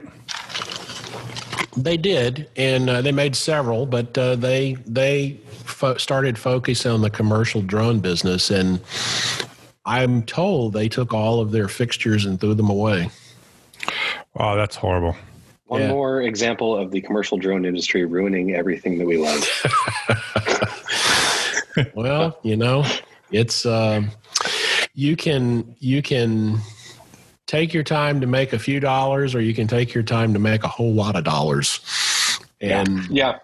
It just kind of depends on where your passion is. If your passion is making money, the commercial drone business is very and is very interesting. Uh, in my case, uh, I'm I I'm not getting rich doing this. Not making a lot of money. Uh, I enjoy uh, building them. I enjoy seeing other people have fun with them. It's sort of my contribution to the hobby that has given me so much happiness and pleasure over my life. Um, it's something that, um, frankly, what I saw when I first got into this, there were people involved with the hobby that did not have you as their customer's best interest at heart. They were interested in getting your money and telling you to have a nice day. And as a result of that, uh, they sold you things that did not work well together, made you angry, and made you hate gas helicopters, which contributes to the uh, sort of feedback that you've gotten at the field in the past. Years of underpower or poorly designed or poorly manufactured models um, you know gave these things a reputation that they really don't deserve anymore. These are very high tech. They're all high quality you know high quality materials. The engines are the most powerful that have ever been available. They're dead reliable. They require very little maintenance. They're economical to run. They have similar power to the to a nitro they're nothing like an electric okay if you if you love flying at 11 or 14 horsepower electric you're not going to like this because they're no they're nowhere near that okay they just don't, doesn't do that If you're smiling right now from ear to ear, I bet you he is. they Well, are ve- actually, hold on, hold on. Here, this might be this might be of Javier's, uh, or this might be of interest to Javier. Do they potentially stop working based on the changes in the weather? No stop working no Well, just um, we we were discussing in our last episode that you know, if there's a drastic change in the the pressure or the temperature, that the nitro might have uh, issues, tuning issues. I'm wondering if the gassers have the same problems or same characteristics. Uh, you it depends on how drastic it is. You may have to touch the needles. Um, more often than not, you only have to touch the high speed needle. Um, I'm getting terrified to touch these needles. I hear touch it in the wrong direction and it burns things up. No, no. Once once you break into and correct me if I'm wrong, Carey. Once you break in the motor, you pretty much set it and forget it. And that's I had I when I broke in the motor, I had Carey tune it for me, and then I flew it for years th- with the same settings. I never touched the motor again. Yeah, we provide extensive running instructions with our engines. In fact, our engines come with a, the the oil you need to do the break in with. Uh, now they come with clutches. They come with a pretty extensive running uh, running guide, which uh, guys on my team like Doug and Tom have helped develop. So it's it's real world experience in them. It's about four pages long, so it's it's not just a you know a postcard of here thank you have a nice day it's it's pretty complex as to how to break it in and how to get it into its running condition Is this something that you can break in um, kind of on the bench and just let it run, or do you need to break it in in flight? Uh, if you can do it on the bench, I would highly recommend it. highly recommend it. Uh, Okay. co- Of course, if you're going to run a gal, you need to run about a gallon of fuel through them. And if you put it on a bench, it's going to run for about five or six hours. It's going to run for a very long time. Well, So- the bench in my case is is my garage, and that kind of leads me to the, the next question of how, how loud are these things? And this is a this is a weed eater engine, right? No, it's bigger than a weed eater engine. Is it a lawnmower engine? No, no, it's it's it's a it's about the same as a lawn implement engine. It's a 30 cc engine. Okay, so it's a large, it's a large uh, yard implement engine. So like a like a back like a backpack leaf blower kind of thing. Yeah, yeah, yeah, something like that. Those are loud as shit. No, they're not that loud. The, the again, the muffler we're having made uh, is about the same as a as a as a nitro. You know, they're they're turning about 88 decibels. It's not bad. Oh, that's not bad.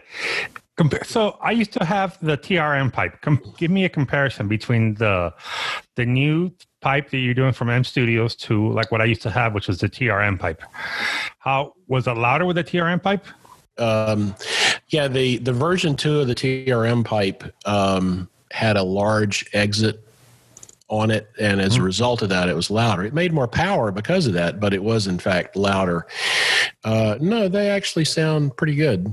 Um, they're nothing like they used to be because if the you know the standard muffler is a canister muffler, it's nothing but a metal can that you bolt onto the side of the engine, and it sounds horrible. I, I can't believe anybody actually flies these things with that muff that thing on there but um I wouldn't recommend running it in your house. I mean, it's going to be pretty loud, but it, it's no louder than a nitro helicopter. So You know, uh, one thing I've Ollie. learned from working. Sorry, go ahead, Frank. So, Paul, what you have to do is you got to be very nice to Doug, all right, and bring him pastelitos, bring him some good snacks from him, and talk him into him breaking in the motor for you. He has he has an amazing break uh, breaking engine stand, and he can probably break an engine in an afternoon, no problem. We have to be very very nice to him for him to Well, do so that. For you. what I was what I was thinking is that um, what I've learned from eight months of working at home is that at any given moment during the weekday, someone has an insanely loud gas powered leaf blower within, earsh- within earshot of my ears, and it, it's crazy. No matter when I go out for a conference call, since my wife has taken the office over and I have to go outside, no matter when I go out for an off- conference call, there's a freaking leaf blower. Like, so I could run that thing for hours and no one would notice. No, it's not as loud as a, it's not as loud as a leaf blower. Well, um, yeah, no, I, I think that I could, uh, I could probably just start it up, and everyone would just think I have a, a brand new hobby of blowing leaves out of my lawn, twenty four hours a day. Now, something else, something else we've done that nobody else is doing. I invested in a custom-made dyno to test these engines with. So we've done all our development using our dyno, and as a result cool. of that, we know where the power is, we know how wide the power is, and we know how much the power is, and all of that is documented in our running documentation so that when you're setting this up you don't have to guess. You know you know once it's broken in i need to turn the head between x and y rpms to get the most power out of the engine.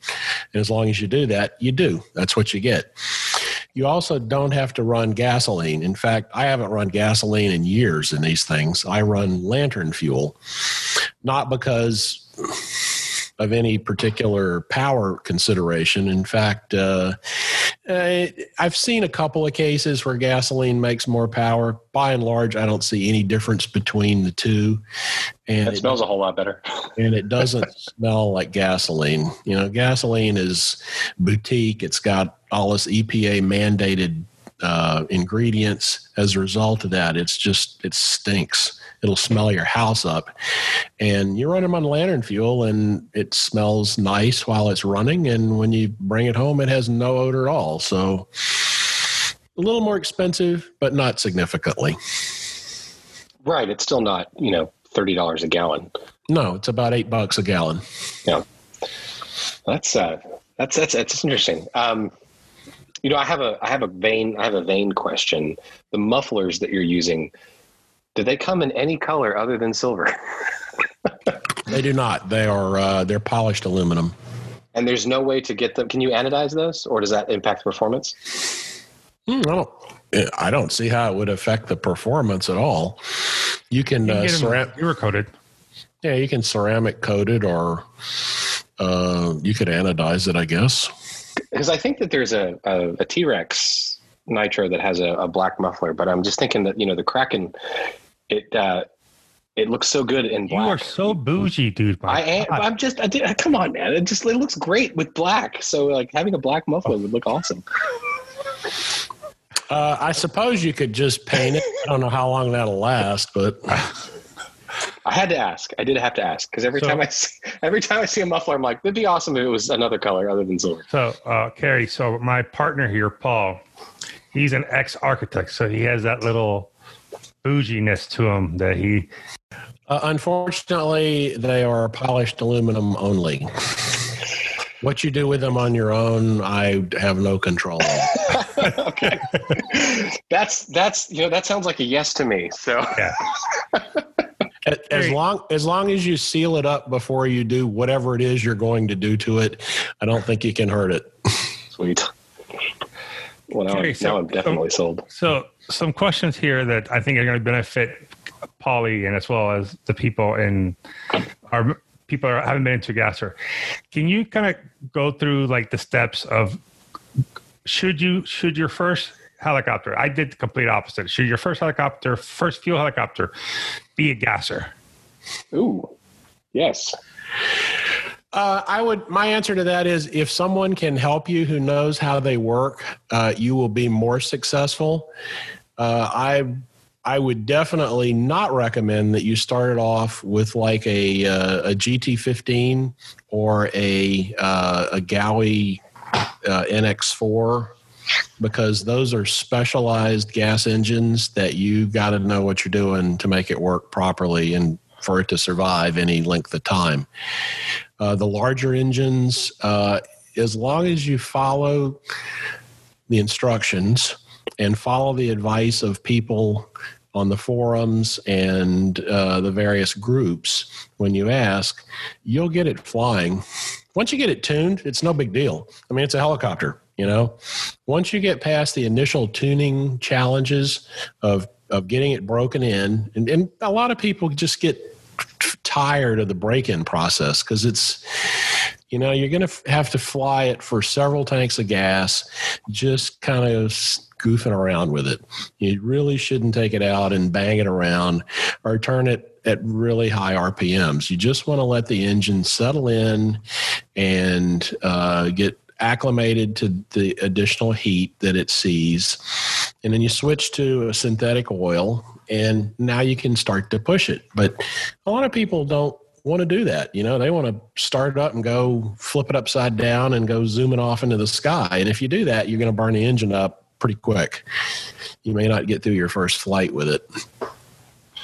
But that's you know, um, that, that's interesting to me because if there's anything that having a serious addiction to RC helicopters teaches you, it's patience. Um, so, yeah, I, I can I can I can totally see the the need to to take your time on this stuff. But it seems like most people are- kind of forced into patience when it comes to dealing with helicopters. yeah, the smaller engines like the GT15 from OS and the uh, um, the 10cc engine that that Gaui was using, uh, they have much longer break-in periods, and you need to be far more careful with them. I do not recommend them as first uh, gas-powered helicopters for anyone. Not unless somebody can help you. If if you know if you've got help with somebody who knows how to tune them, then it's all fine. Because again, it's it's a helicopter. You know, it's just a different power plant. That's all. There's nothing mystical about these things. Yeah, Paul, you hit you hit you hit the lottery by living in Dallas and having Doug in your backyard. he just It's like it's like me with Carey. I, I hit the lottery. If I need something, Carey's a four-hour drive north. I'm sure I'm sure Doug appreciates this, considering I've never talked to him before. No, he, he knows about you. I've, I've told him about you. Doug's very I am. Uh, I'm looking forward to it, man. Um, so you're thinking, Car- uh, Carey, you're thinking within um, the next six months or maybe eight months or so that the Kraken might be available. I'd like to have it early next year. Uh, there are some uh, manufacturing challenges because of the the state of the world today, Mm. but uh, I'd I'd Yeah. like to have it early next year. I'm I'm actually amazed that um, business hasn't been more interrupted when it comes to our hobby. Um, I haven't, you know, just considering how how many things shut down and logistics of everything. I'm I'm just continually impressed when I order something and actually shows up at my door. Uh, but that's yeah, that's that's cool. a lot of things take longer than they used to. But it's still again, it's it's still impressive to me that they actually happen at all. No, fair, yeah, fair enough. Yeah. No, you, th- there's no reason to be afraid of these things. You just have to uh, understand how to deal with it. It's like everything else. There's a little bit of a learning curve, and once you get past that, it's it's just a helicopter. Mhm. To me, it's actually easier than than a nitro because you don't have to worry about an onboard glow or anything like that. That's all built in. So to me, uh, and it's here's my question, Carey, and I, I asked this just for, uh, for more technical. As far as gov tuning on a on a gasser, it's very similar to a nitro, correct? Uh, well, it would be identical with the exception of the throttle curves are very different. So you need to make sure your governor can deal with that. Okay. Uh, for example, um, uh, I'll use the Futaba governors as an example because that's what I'm the most familiar with. They are very tunable in that you can change the minimal throttle position, and that's usually where you get in trouble because on a on a nitro engine, you're probably not going to get below 30% throttle uh, or it'll quit running. And on a gas helicopter, you may get as low as 10% and still be turning too fast. It just depends. There's a lot of dependencies there. But uh, if you don't set that, if you aren't able to set that, what you'll wind up is wild over speeding. You know, the throttle curve on one of these things looks almost like an L. It's it's very flat up until about three quarter throttle, and then it goes up very steeply. And if you if you have it set too high at low RPMs, it'll it'll overspeed wildly because it's a 30 cc engine, you know. So it's got enough power to, to spin it really fast. Interesting.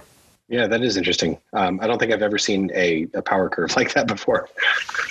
Well, it, it's very common in gas helicopters. In fact, if you look in on if you look in our assembly manuals, most of them have a sample throttle curve for you to to start with. We we tr- I've tried to make this as easy as possible. As as I said earlier, there was a time when there were people involved with these things that, that did not have your best interest in in mind. And what i've tried to do is is look at these as holistically is i want to i want you to be successful. I want you to have a gas helicopter and say you know this thing is is pretty cool. You know it, it doesn't have 14 horsepower but i can fly this thing all day and it's fun and it's helping me learn collective management because it's a little heavier and it doesn't do things as quickly as a you know an eight pound 14 horsepower helicopter. So you're gonna you're gonna have to understand collective a little better which will help you at everything else you do. Um, but what we offer is i can pretty much guarantee you that if you buy our products and put it together the way we tell you to it's going to work. There's not going to be a gee i don't know if this is going to work or not. It's going to work because everything's been tested. We've got data. We've got hundreds of these things flying. The materials are very high quality. Uh, the instructions are pretty good. Um, i guess they're not the best in the world but i try to do a, a pretty good job of putting those together. And uh, Harry, you also have a pretty strong library of videos and stuff that you've done in HeliFreak to kind of go back and kind of walk you through a lot of the uh, builds and you know setup. There's a lot there's been a lot of written information about you on there as well.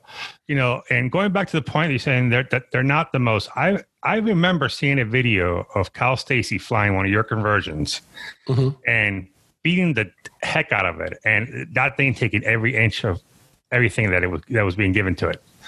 So I wouldn't say they're not the most po- they're not the most powerful. There, I think they're they're they're they have a lot of abilities. Because I enjoyed mine a lot, and I'm and I'm not trying to just hover, I'm not just hovering around either. The engines we're producing now are the most powerful engines you can buy for a model helicopter, for gas powered model helicopter, and they're the most powerful gas engines that have ever been available for these things. Wow, that's yeah, that's really cool. Um, so you know, you you had mentioned that uh, was it TRM? Is that the one that is not currently in production but will be soon? Correct, TRM. So when it comes to choosing an engine for these, are it, it seems like there's a, a limited pool available, right? That's maybe two or three models. Is that correct? So from BH Hansen, his primary engine is is called the 300. It's a 29 and a half cc engine. That's that's that's primarily what he's selling. He's got a three what he calls the 310, but uh, it's it has limited applicability because of balance issues. What we've been offering are 300s and 310s.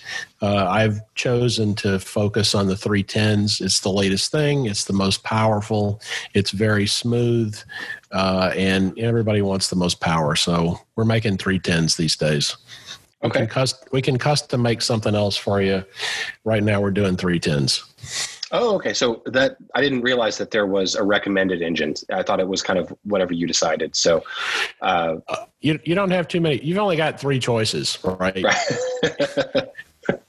and the, okay. they're they're the TRM and the OBR engines, which I I sell, they're roughly equivalent.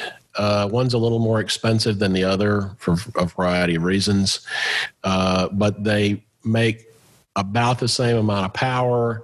They make it in slightly different RPM ranges, um, but you know they're they're both they're both fine engines. Nice. So if, if you were to ballpark a um, a price, not including the donor helicopter kit, but for, for everything that you would need to get started, you know, all the tools that you might need to work on it that wouldn't be native to someone who doesn't have a gas powered helicopter, like the engine, the conversion kit, uh, for say a, for, let's just use the Protos as an example. Uh, if you already had a Protos kit, uh, how much would it cost to get it up in the air uh, as a gas, as a gas variant? Uh, probably about $1,300. Oh, okay. And is that roughly the same for all 700 models, or does it yes. vary distinctly? Okay. Almost all of our conversion kits sell for around $430. The OBR engines are selling for 640 and the muffler's $200. That's not bad. Not bad at all. And Man. that the conversion kit is all the conversion kit is all inclusive. When you buy our when you buy our conversion, you don't need anything else to, to convert it. Everything you need is in there. All the fuel system, everything. Fuel lines, nuts, bolts, everything. Adhesives, Velcro, it's all there. So another another question for you: Is it possible to break in and tune the engine with it not being mounted to the helicopter? Uh, and the reason I ask that is, um, I think over the last hour you have sold me on a gas powered Kraken. Um, I know that it's going to be several months before that comes out, but is it possible to buy the engine, get it tuned up, and ready for assembly beforehand, or is that something that you really have to do with the engine mounted in the frame? Uh, as long as you can get a prop adapter for it, which uh, you can still buy those, uh, sure, sure, you can you can break it in, no problem. You'll, now, getting it mounted is kind of a challenge. If you look at what Doug's got, Doug, Doug and Tom both have these custom made um, run in stands that are really sophisticated because they, they do some level of, of power testing with them as well.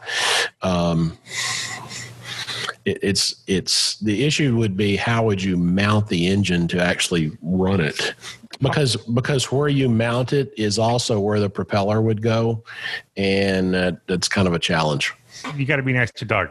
I'm, I'm, I'll, I'll, put the, I'll put the good word in for That's you. The theme. That's really the theme nice of the evening, right? but it's uh, roughly about the same price for all of the 700 sizes.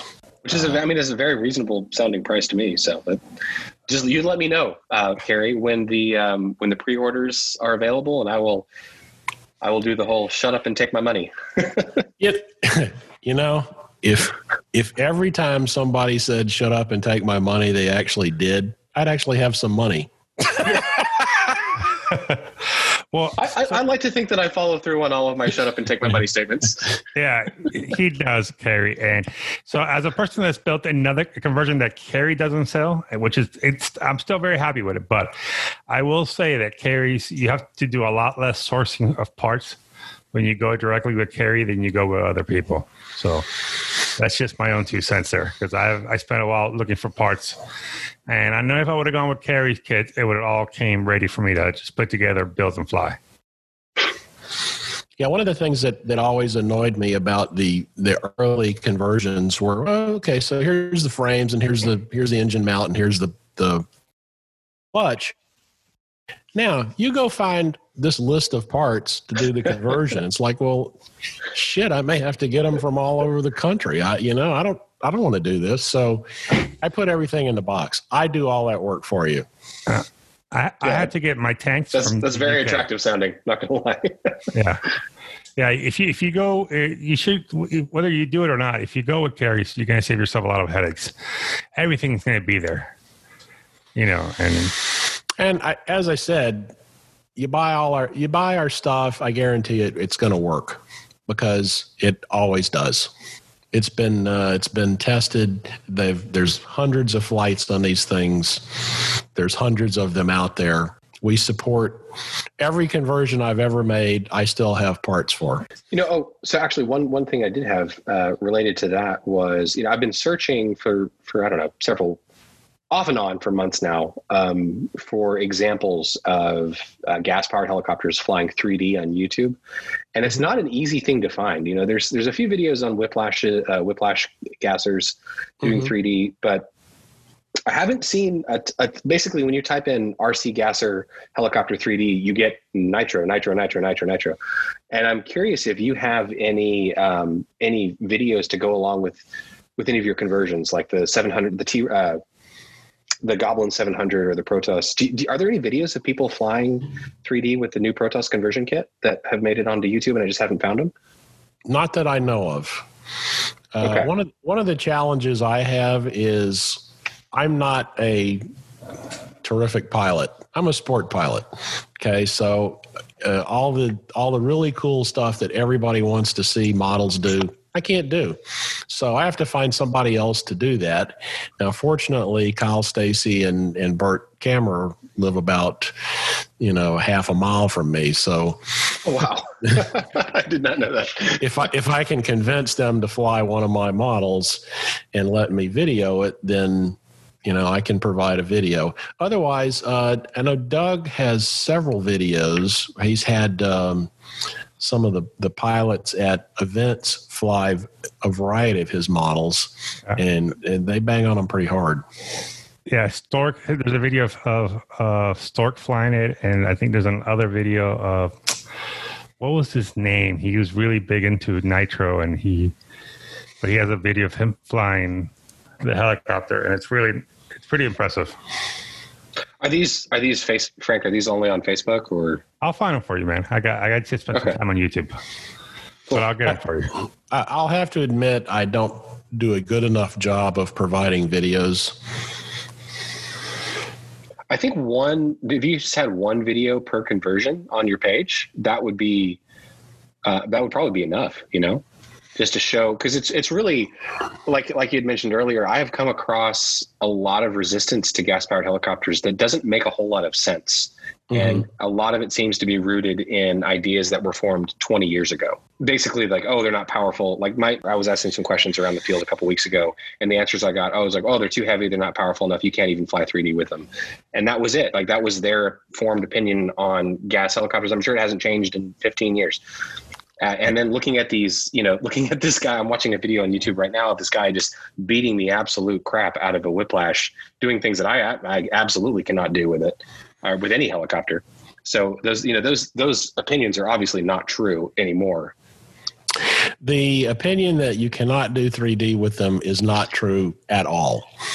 Are are there types of 3D you may not be able to do exactly the same way? Yeah, probably. You know, if you're like again, like I said again, if you're dealing with an eight pound 11 horsepower helicopter, you're going to do things that you're not going to do with a uh, 11 pound helicopter. So, But even even then, I think the types of things that you're not able to do would only apply to you know one percent of the flying population. oh yeah, fair enough. Yeah, yeah, yeah. Most of the stuff you're going to want to do, you can do just fine.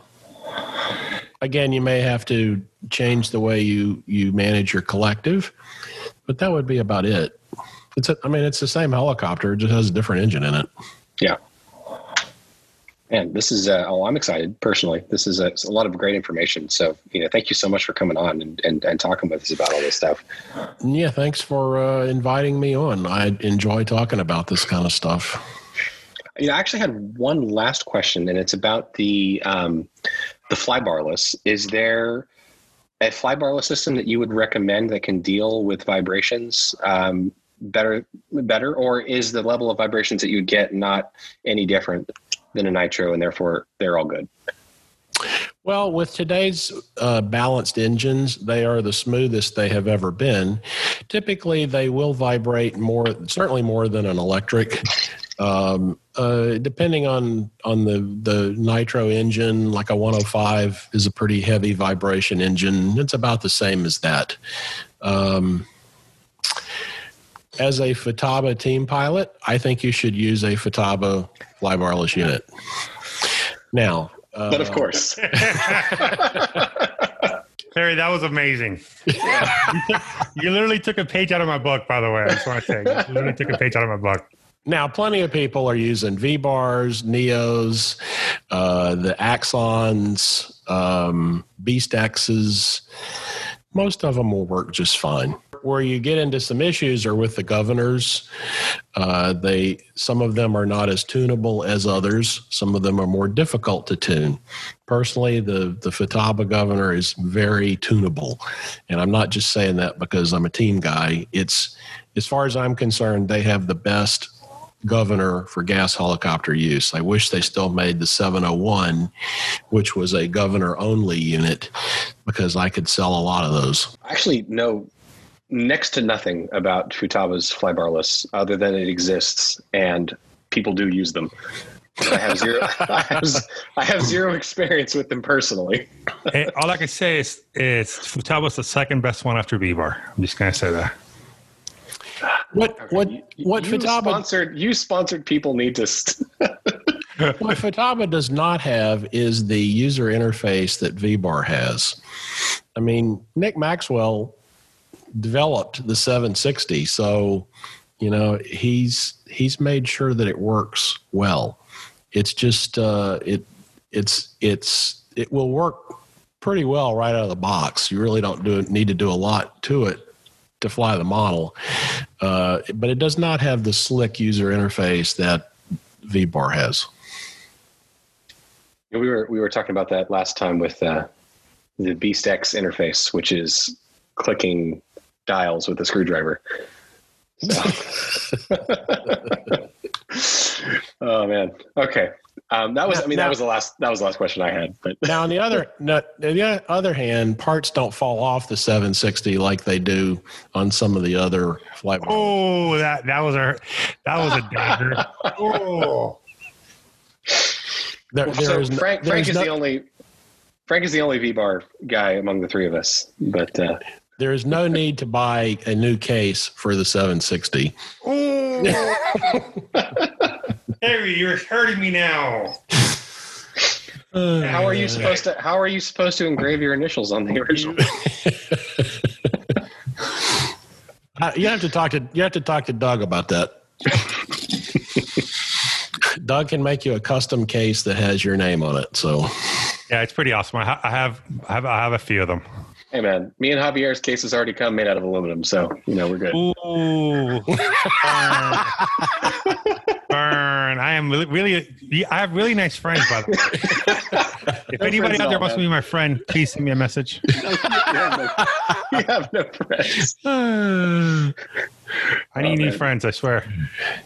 Okay, well, that, that, you know, Carey, again, man, that was that was an awesome, awesome couple hours. Thank you so much for for breaking down everything um, problem. for uh, for us, and um, I hope to I hope to be contacting you many, many more times in the future about getting a, a Kraken to work. Hey, Um, go ahead, go ahead, go ahead. I want to. oh no, no, go for it, go for it, man. Good. Carey, so we've asked Ron Chorus to do this for us, but I know that you will do it because you're just that kind of person. We want to start doing some tech tips. So I, I was wondering if you would record for us a few tech tips for Gasser helicopters that we can play on our podcast. Okay. Like like 30 seconds maybe, you know, and we could do we could do throw in a couple each episode or one each episode or a couple episodes or something like that. Do I get to bump my business? Of course you do. You have to. Absolutely. In fact, yeah, that's the whole thing. You you this tech tip is brought to you by gas powered helicopters. Okay, got got it. Asked to do that for RC Heli Nation. So, That's where I, I kind of stole the idea from them, but oh, okay. they're not around anymore, so I might as well take advantage of it. No, they're not. Uh, you know, those guys just kind of disappeared, man. Yeah. Well, we consistently deliver an episode between every one and seven months. So I mean, that's literally dozens of people that will hear your message. Well, I, I, I'm I'm honored to be asked to be a part of your podcast.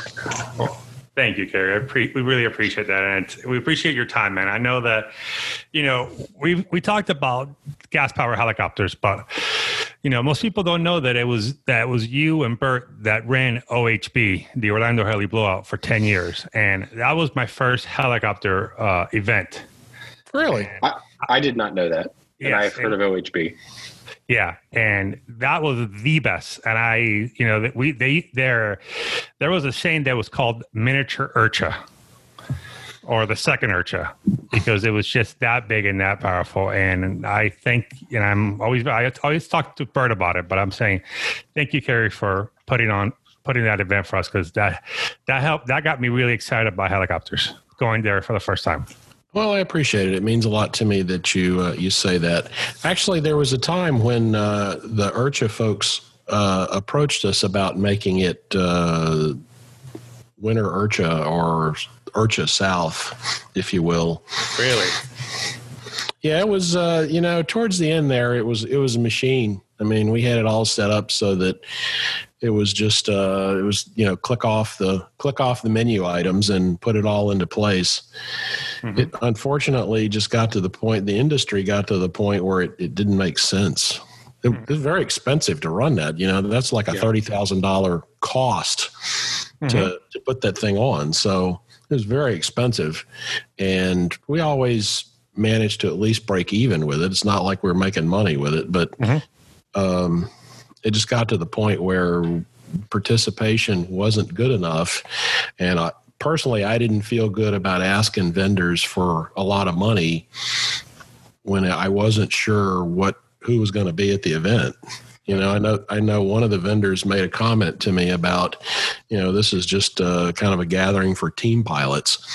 It's like, yeah, uh, I understand. So it just didn't make sense. I, I don't know. I was we were very happy. I speak from me and Chris from from the hangout. The last year of the OHB, we actually we were one of the few got to sponsor the event, and we were very happy about it. You know, you know we you guys were super good it. to us, and you treated us very well. So We appreciate it. Folks like you made it happen because otherwise it wouldn't have. Well, thanks. And you know the its sister event, the the bash, has been going pretty well too. You know, and I I look forward to. You know, I don't know if they're gonna if it's gonna happen this year, but that weekend I will be in Orlando flying in an event or not. But I will be visiting Torches that weekend in Orlando in December. I don't think uh, the city is going to give us permission to do it. So we're, so we're not going to ask them. I mean, they're going to come back and say, you know, pandemic and liability and all these other things. So we're not going to try to run a big event this year. There may be there may be some sort of day fun fly or something. I don't know what Mike and Kyle have up their sleeve, but Yeah. uh, we're not going to do a big event simply because it's it's too much of an issue with the city and it's city owned property. So On a, um, I'm, I'm curious, Har- Carey, on a non like a non-pandemic year, how many events do you typically go to every year? Oh, uh, probably two, and that's the two that are here. I Okay, don't. I don't travel a lot. Um, I might. Hey. Go, I might go to Frank's. yes, That would be awesome. And if you come, I want to make sure we hold the gas the gas power clinic that you've done at IRCHA there.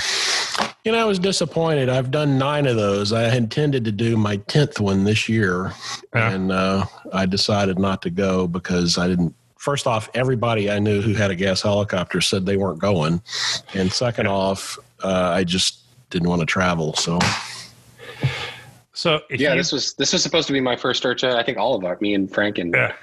uh, oh Javier's already been, but it was supposed to be me and Frank's first one, and I, I just didn't go. I'm hoping to next year though. Yeah, so am I. And Gary, maybe you would do this your clinic at my fun fly with my new uh, Kraken gasser or Paul Kraken's gasser, you know, one of ours. you know.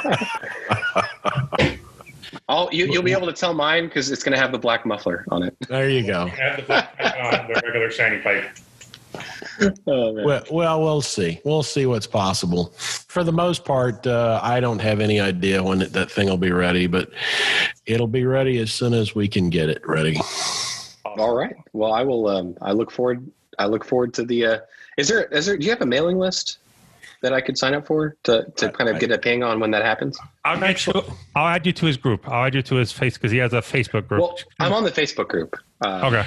Pretty, pretty much what I've had the best luck with is just going to the Facebook group and posting, "Hey, look what I got," and Okay. that that's where I get a lot of the "just take my money now." that that Oh. doesn't happen. That usually doesn't happen. Hey, I'm telling you, charge for a pre-order, man. Just do just like Bert does. It's gonna Seriously. pay off in the long run. You know, I did that once when we did our agile conversion. I did that, and it took so long to get it done that people got mad and wanted their money back. And I just haven't done it again. I Just do it non. Look, we, one thing that we have to acknowledge as hobbyists, helicopter RC helicopter pilot hobbyists, we are the most impatient people that have walked the earth. no one is more impatient than helicopter pilots, and I know this because I sell stuff to them all the time, and they want to know where their stuff is every day. And God forbid something goes wrong, but guys, people, just put, send your money and, and wait. It'll be worth it. I know there's a. Uh, God, there's got to be like hundreds of posts on it now, but a thread on HeliFreak about um, about Synergy's rebirth in the U.S. Mhm. and it's just it's it's funny because it's just it's just split right down the middle between hey when's this gonna be ready and be patient hey when's this gonna be ready just be freaking patient It'll be worth it. Like, you know, I don't, I don't have a horse in that race, but I know Matt's always done a good job with his machines. One of the uh, challenges we've had with the 556 conversion, which it's designed to, for the GT15 gas engine, but you can also put a 96, a 91 or a 96 or a 105 or a 120 in it because it's the same configuration. So if you want a big block 556, our conversion will do that. But it uses some N7 parts and they don't exist anymore. So I had to make them and uh, they're just about ready. When they're done, I can I can get that kit out there. Oh, Hopefully wow, that's awesome. hopefully people are still flying them. Okay well i think that's uh, i think that'll basically wrap it up unless you guys had any more questions um, i know it's getting kind of late and uh, again we appreciate your time Carey uh, thank you so much for coming on Yeah, no problem. Thanks again for uh, for hosting me. I appreciate it. And if you want to do some tech tips, I'll work on that. yes That'd be absolutely.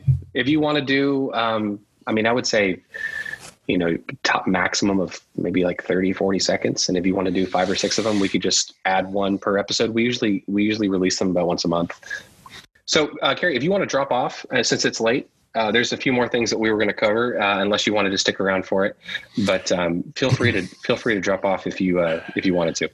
You know, I'm old, so I think I'm going to go to bed. that sounds that sounds absolutely good because i'm hoping that javier doesn't have too many other updates because i want to go to bed I too I think Javier's sleeping because he hasn't said anything the last hour and a Well, half. Well, he he just you know that's his passive aggressive. I don't like fuel helicopters. Uh, he hasn't said one thing about it. Of course I not. don't, I don't want to be mean. All right, guys. Thanks again. You have a great evening. you too. Yeah, thanks, Thank you Gary. thank You you Gary. Thank you. Bye bye. All right, um, Man, I really love that man. He's so good. He's so dude, that was that was that was an incredible conversation. That was a lot of Yeah. fun. Uh, okay, so I'm trying to find my show notes. Javier, you had you had other parts you want to bring back. Collective Planets. Yes, I think that this this is gonna be another hour. It Okay. probably will be, So do you, All right. want and do it you is wanna, and it do you wanna almost move it is almost midnight for Frank. correct. Yes. Correct. Do you want to move it for next time? Because I mean, I'm looking at my notes, and uh, it's it's one hour at least. God. Okay, here let's do. Um, let's split this up and do just this last part as another one-hour episode next week. What do you think? That actually works better. I like that. I like doing the big episode and then a smaller one because it kind of keeps everything kind of more dynamic. Okay, Yeah, I mean that sounds good to me. What do you think, Javier? Yeah, that that's good. That's good. Let's do uh let's do another recording and let's just focus on very quick uh, update flying updates if there are, and then we'll focus on when we left out. Cool. All right, so um, it seems like you know we've reached our hour and a half point, and um, wait, hold on. Uh, two hours. Oh my goodness! All right, so it seems like we've uh, we've reached our our time limit for tonight. And even though we had some some other updates and stuff that we'd like to share, I think we'll just save that for a separate a separate episode. So um, those that are on the East Coast time zone can go to bed before two a.m. Uh, how's that sound, Frank? Thank you. Thank you very much. I appreciate it. so uh, thanks for joining us guys uh, thanks again Carey for um, for all of your time that you spent with us uh, we really enjoyed talking with you. And uh, we will see you guys next time. Thank you very much. See ya.